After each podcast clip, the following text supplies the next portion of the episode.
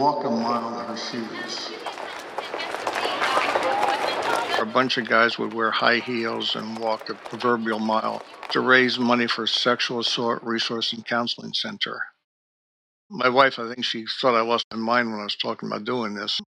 I really went to the right source for her help. Absolutely no, no, no spikes. Nothing over two and a half or three inches. You cannot wait to the day of the event. Your stance is different. Your gait is different. Okay, I can do that.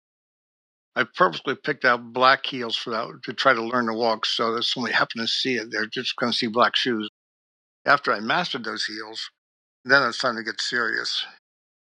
I wanted to see about getting some sponsors. First or second place I went to was my chiropractor's office. And as soon as I mentioned the program, her receptionist, she came flying out behind the counter. She almost tackled me, giving me a bear hug. It would be about 25 years ago now. There was a home break in. She was raped with her young kids in the house. She had been my motivation ever since. I'm going to be the highest fundraiser. I'm not going to do it unless I can get at least $100 in pledges. I'm not going to humiliate myself for any less than that. Politicians, there's lawyers, there's you know all kinds of professional people getting involved in this thing. But I'm going to be the highest fundraiser. The way I was dressed for this walk. I'm probably seven and a half, right now about 190. I had a t-shirt on. I think it was a red t-shirt. It says, walk a mile in her shoes. I was wearing shorts, nylons. The shoes were yellow peep toe pumps. They had a yellow bow across the front. My wife very carefully put a lot of bling on them. She put rhinestones all around and a, like a nice pattern. Where'd you get those shoes? I could have sold about a hundred pair of those shoes. I did learn a couple new terms: sandal foot, reinforced toe. My wife got sandal foot nylons for me and then painted my toenails the brightest red she could get. Now, with the yellow peep toe pumps and the red toenails and this sandal foot nylon, whatever that is, my wife had helped me get those stupid things on. I've really uh, showed out. Walking with the shoes wasn't that bad, but trying to get those nylons on, I don't know. I wore similar attire trying to collect money. Our pastor had two churches. He said we wear the shoes. I don't know about that.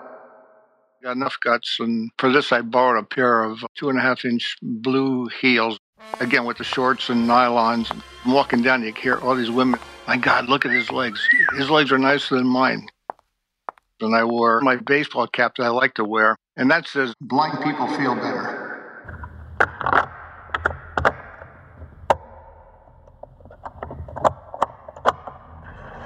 So, yeah, no, we were, uh, I really went to the right source for her help.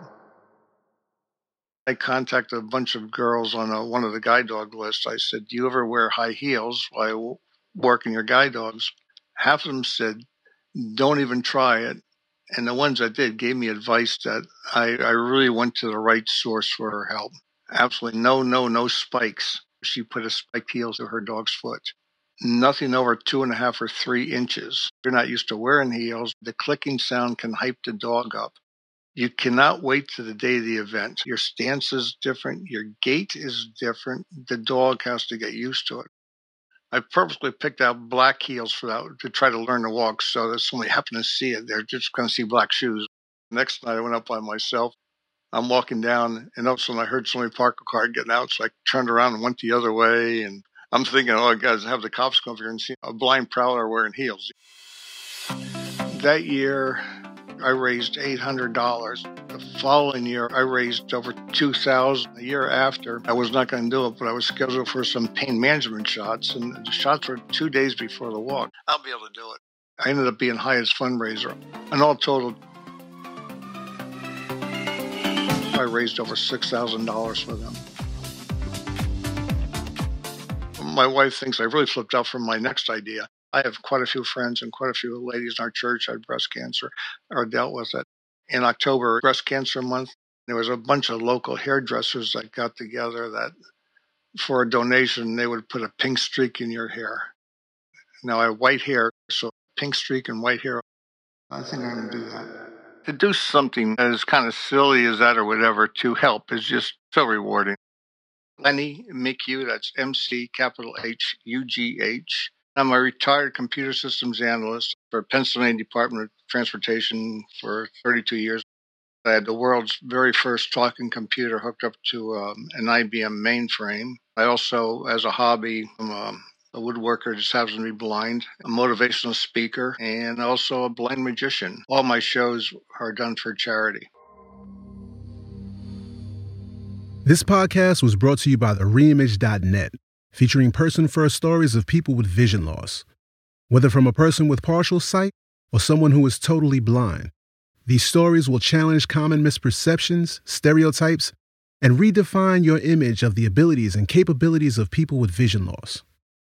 I'm Thomas Reid, and I encourage you to tell others about this podcast and let everyone know it's time for the reimage.